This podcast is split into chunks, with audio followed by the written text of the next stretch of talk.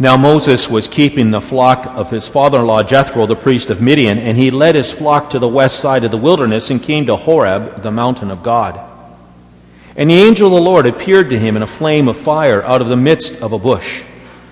He looked, and behold, the bush was burning, and yet it was not consumed. And Moses said, I will turn aside to see this great sight, why the bush is not burned. When the Lord saw that he turned aside to see, God called to him out of the bush, Moses, Moses. And he said, Here I am. And then he said, Do not come near. Take your sandals off your feet, for the place on which you're standing is holy ground. And he said, I, the God, I am the God of your father, the God of Abraham, the God of Isaac, and the God of Jacob. And Moses hid his face, for he was afraid to look at God.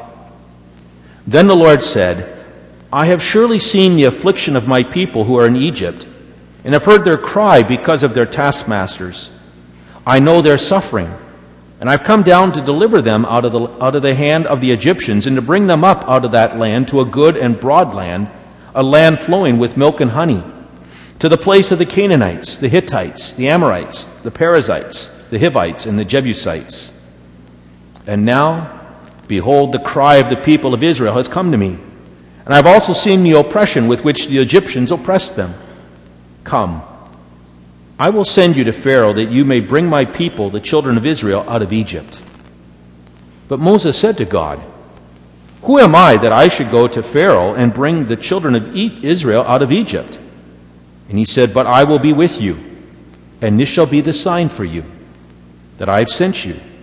When you have brought the people out of Egypt, you shall serve God on this mountain. Then Moses said to God, If I come to the people of Israel and say to them, The God of your fathers has sent me to you, and they ask me, What is his name? What shall I say to them? And God said to Moses, I am who I am. And he said, Say this to the people of Israel I am has sent me to you. God also said to Moses, Say this to the people of Israel. The Lord, the God of your fathers, the God of Abraham, the God of Isaac, and the God of Jacob, has sent me to you. This is my name forever, and thus I am to be remembered throughout all generations. O Lord, have mercy on us. Thanks be to God. The epistle is from Paul's second letter to the Thessalonians, the second chapter. Now, concerning the coming of our Lord Jesus Christ and our being gathered together to him, we ask you, brothers, not to be quickly shaken in mind or alarmed, either by a spirit or a spoken word or a letter seeming to be from us, to the effect that the day of the Lord has come. Let no one deceive you in any way. For that day will not come unless the rebellion comes first and the man of lawlessness is revealed, the son of destruction who opposes and exalts himself against every so called God or object of worship, so that he takes his seat in the temple of God, proclaiming himself to be God. Do you not remember that when I was still with you, I told you these things? And you know what is restraining him now, so that he may be revealed in his time. For the mystery of lawlessness is already at work. Only he who now restrains it will do so until he is out of the way. And then the lawless one will be revealed, whom the Lord Jesus will kill with the breath of his mouth and bring to nothing by the appearance of his coming. But we ought always to give thanks to God for you, brothers, beloved by the Lord, because God chose you as the firstfruits to be saved, through sanctification by the Spirit and belief in the truth. To this he called you through our gospel, so that you may obtain the glory of our Lord Jesus Christ. So then, brothers, stand firm and hold to the traditions that you were taught by us, either by our spoken word or by our letter. Now may our Lord Jesus Christ Himself and God our Father, who loved us and gave us eternal comfort and good hope through grace, comfort your hearts and establish them in every good work and word. O Lord, have mercy on us. Thanks be to God. And then the gospel is from Luke chapter 20. You've probably noticed that all of these passages are kind of focusing, well, the most recent one focused on the second coming of Christ. The first one was a setup because the, the Old Testament lesson is actually being referenced here now in the gospel reading. pointing to the fact that Abraham, Isaac, and Jacob are alive, and therefore uh, they're experiencing uh, the eternal presence of the Lord already. And Jesus makes this point in Luke 20. There came to Jesus some Sadducees, those who deny that there's a resurrection. And he asked him a question, saying, Teacher, Moses wrote for us that if a man's brother dies, having a wife but no children, the man must take the widow and raise up the offspring for his brother. Now there were seven brothers. The first took a wife and died without children. And the second and the third took her, and likewise all seven left no children and died. Afterward, the woman also died. In the resurrection, therefore, whose wife will the woman be? For the, for the seven had her as a wife. And Jesus said to them, The sons of this age marry and are given in marriage but those who are considered worthy to attain to that age and to the resurrection from the dead neither marry nor are given in marriage, for they cannot die anymore, because they're equal to angels and are sons of God, being sons of the resurrection. But that the dead are raised, even Moses showed in the passage about the bush, where he calls the Lord the God of Abraham and the God of Isaac and the God of Jacob. Now he is not God of the dead, but of the living, for all live to him. Then some of the scribes answered, Teacher, you have spoken well. For they no longer dared to ask him any question. O Lord, have mercy on us. Thanks be to God. I was uh, talking with a couple of the members after the service yesterday, and we were all reminiscing about how when we used to sing that song in Sunday school, we'd be marching around in the basements of our churches or something like that, just, you know, carrying banners, or whatever it might be, and it, it's uh, yeah, it's uh, it brings back such wonderful, fond memories for so many of us, and because it's a wonderful song to sing. Unfortunately, I don't know if you know this or not, but many modern hymnals don't include that hymn anymore in their in their hymnal because of the fact that they deem it to be too controversial. You know that we're soldiers, uh, it's war, that's a bad thing, and also the soldiers, you know, of Christ.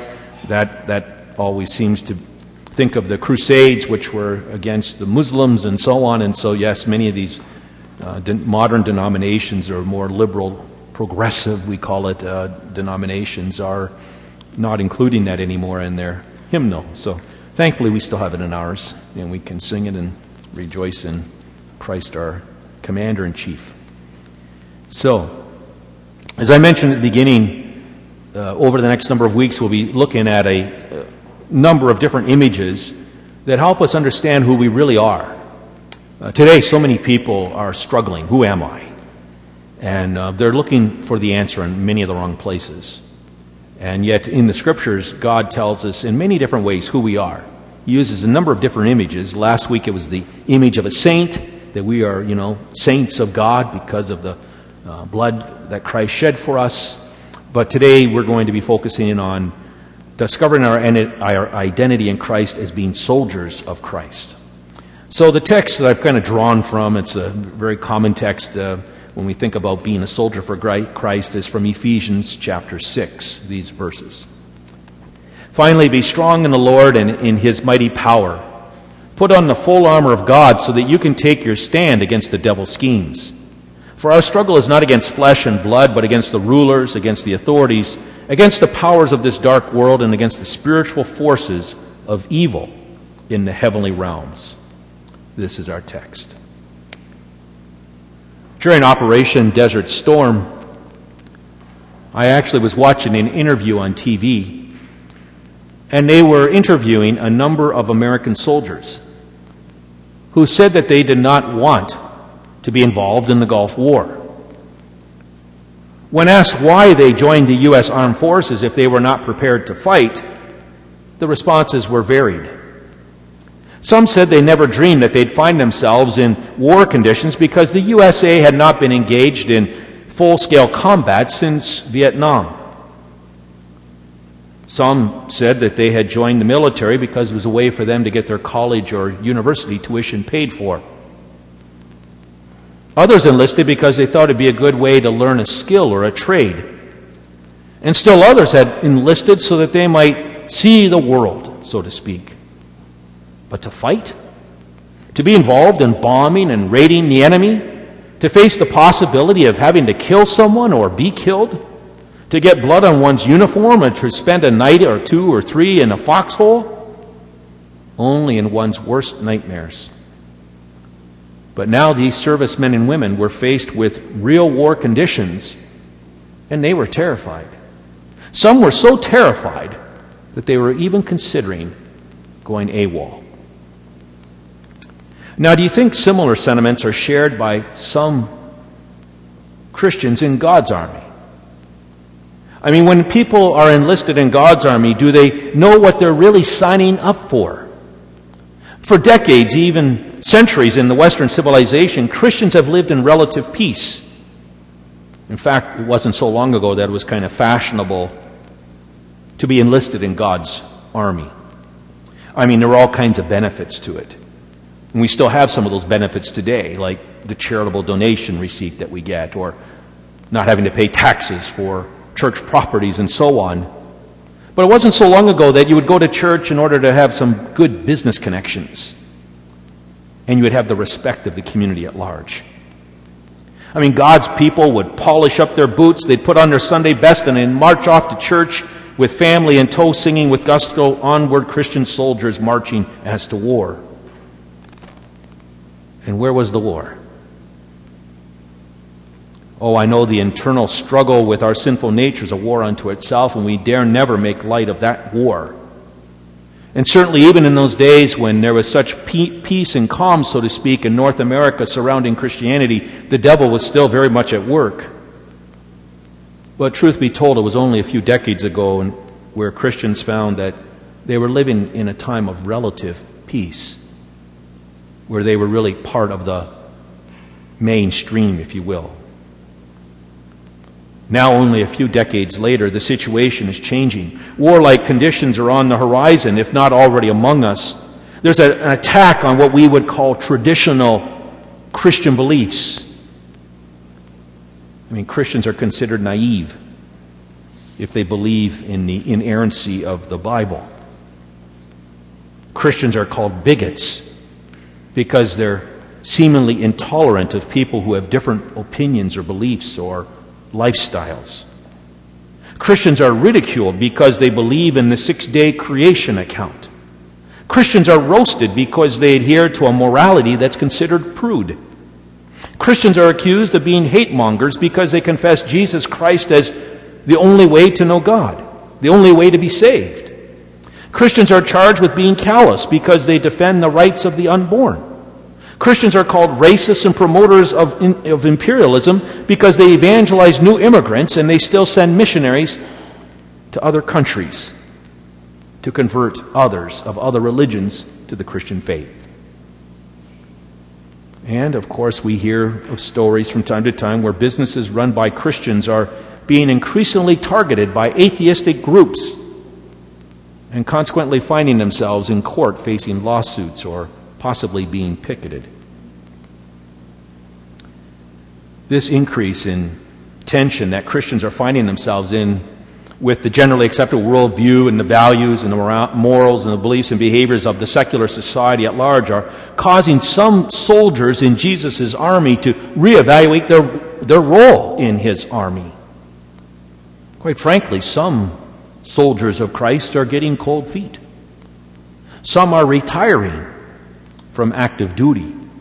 Some are going AWOL. Some just kind of want to play soldier. Some are even jumping sides and joining the enemy camp. And to make matters worse, the enemy is infiltrating the Christian camp. The enemy within the church foments dissension within the ranks by promoting false doctrine, by suggesting that we compromise with the enemies of Christ, by sometimes raising up and causing little skirmishes right within the, within the battalion itself, if you will, causing dissension within the ranks. Yes, a battle rages against Christ's army, both outside and within the church. And Paul reminds us in Ephesians chapter 6 that this battle is not just a temporal battle.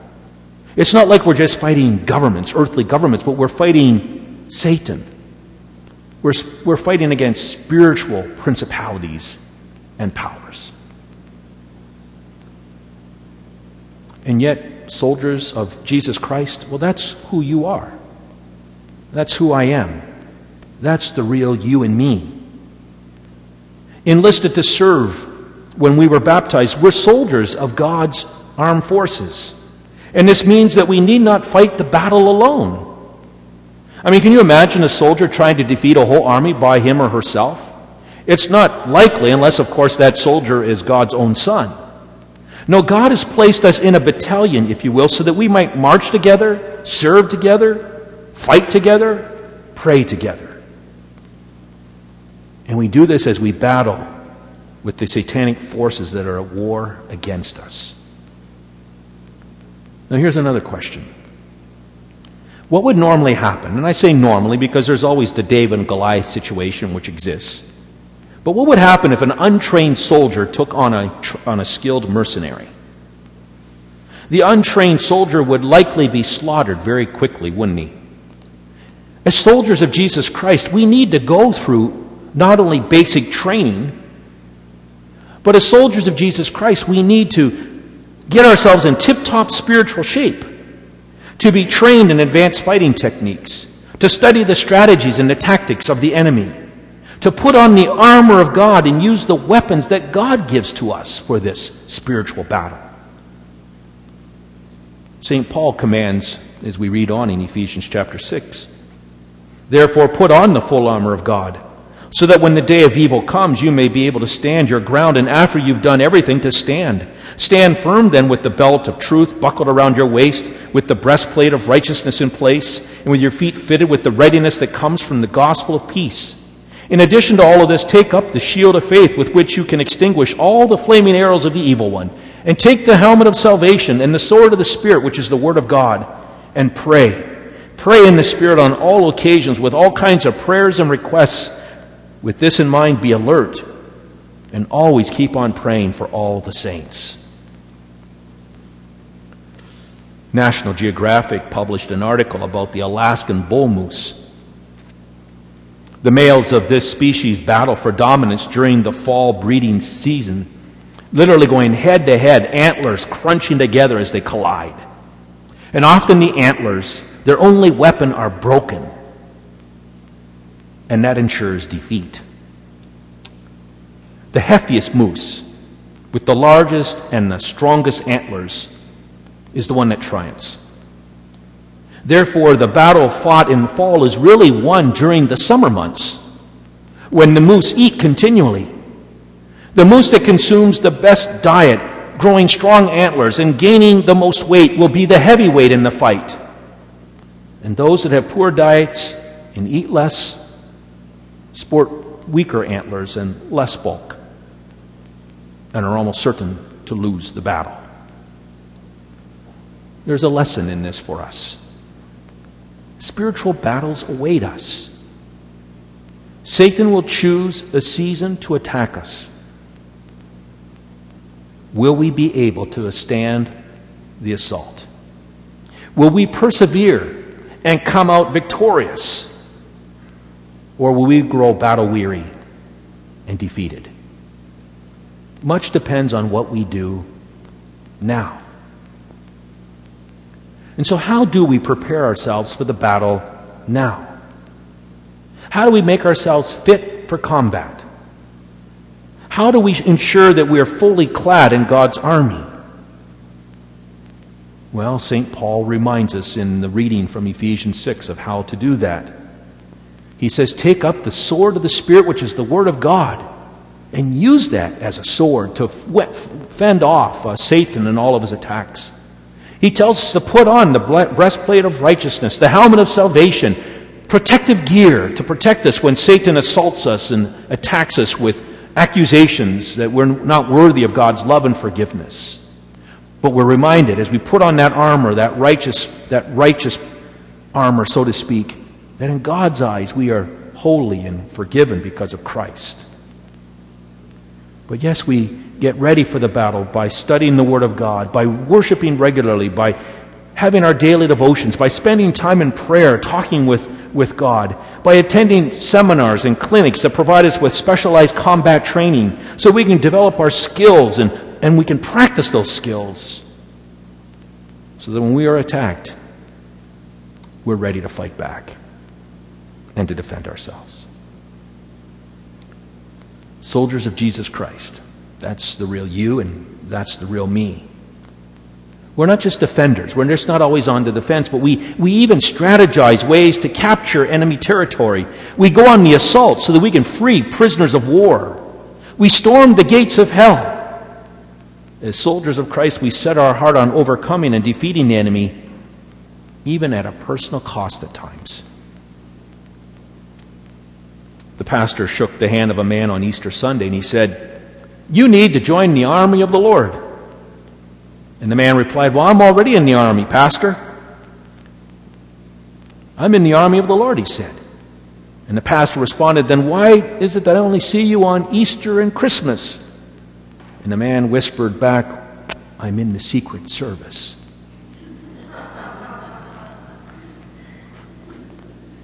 You know, it's tough to build an army if it's made up of those kind of Secret Service agents. It's really hard to build up an army if we try to build it around weekend warriors or AWOL soldiers. You know, weekend warriors are those who put on the uniform occasionally and play soldier. Weekend warriors are those who don't want to pay the price or make the commitment to be fully devoted soldiers of Jesus Christ. Weekend warriors are those who leave the real battles to others to wage. And other soldiers, well, they just go AWOL. When the battle heats up, they run for the hills and they hide. No, we won't build much of us much of an army around AWOL and weekend soldiers and Secret Service soldiers. Instead, we need to build an army around people who are just say the word type of soldiers. We, know, we need soldiers who are ready for battle all the time. We need soldiers who willingly submit to the commands of the commander in chief, Jesus Christ. So that when he says move, we move. And when he says charge, we charge. And when he says speak the word, we speak the word. Just say the word soldiers follow the commander in chief no matter the cost, no matter the sacrifice required. Because you see, we already know that the commander in chief has laid down his life for us and is leading the charge. It's not like he's back in the boonies directing the battle. No, he's right there with us. St. Paul, a loyal soldier of Jesus Christ, invites or writes to his brother in arms, Timothy, he says, Endure hardship with us like a good soldier, a good soldier of Christ Jesus. For no one serving as a soldier gets entangled in civilian affairs, but rather tries to please his commanding officer. Soldiers of Jesus Christ. That's the real you, and that's the real me. And as soldiers of Jesus, we go to battle knowing that despite all the ongoing battles, and there will be ongoing battles and skirmishes, we know that the war is already won. Our commander in chief engaged the enemy in combat and won. The battle was hard fought. And like so many battles, there was collateral damage. Innocent, infant boys were slaughtered by Herod as he tried to stop the king of the Jews from being born and from living. There were mind games as the enemy, Satan, tempted and tested Jesus in the wilderness. There were numerous skirmishes that Jesus had to deal with, sometime with the demonic and other times with the religious leaders of the day. There was a traitor even within Jesus' ranks, Judas. And Jesus' battalion all went AWOL as they ran for the hills when he was arrested. In Jesus' battle, there was interrogation, there was insults, there was intimidation, there was torture, it was bloody, and there was death. Our commander in chief died for us. He died so that our sins might be forgiven so that the battle might be won. And our commander in chief cried out, It is finished. It is finished. But of course, we also know that our commander in chief rose from the dead, conquering death once and for all. The enemy was truly vanquished. The writer to the Hebrews describes the battle this way But we do see Jesus, who was made lower than the angels for a little while, now crowned with glory and honor, because he suffered death, so that by the grace of God he might taste death for everyone. In bringing many sons and daughters to glory, it was fitting that God, for whom and through whom everything exists, should make the pioneer of their salvation perfect through what he suffered. And since we have flesh and blood, he too shared in our humanity so that by his death he might break the power of him who holds the power of death, that is the devil, and free those who all their lives were held in slavery by their fear of death. Those of you who attended the funeral of Jack Orcutt know that I preached on the text of Revelation 19. It's a glorious vision of Jesus, the conquering warrior the conquering commander in chief, now riding on a white horse in a victory parade. Revelation 19 sh- shows Jesus dressed in a white, in a, in a beautiful robe, now on a white horse, and being followed by white horses that are being ridden by the armies of heaven. And they're not going off to war. They're actually celebrating the victory, for the war is over, the battle is won. And Jesus is leading the way. Yes, in that vision, we see that his robe is dipped in blood. His robe is dipped in his own blood. And it's also bloody because the enemy's blood was spilled too. But Jesus is that conquering king. And they cry out as they see him riding in victory formation they cry out, He is the King of kings and the Lord of lords. Yes, we have many battles that we fight, skirmishes with the devil. Some we will win, many we will lose. But through the commander in chief, we know all of our sins are forgiven. And we know that despite those battles going on, the reality is the war is over. The victory is won. The kingdom's ours forever. Soldiers of Christ. That's the real you, and that's the real me. Amen. And now may the peace of God, which surpasses all understanding, keep your hearts and minds in Christ Jesus.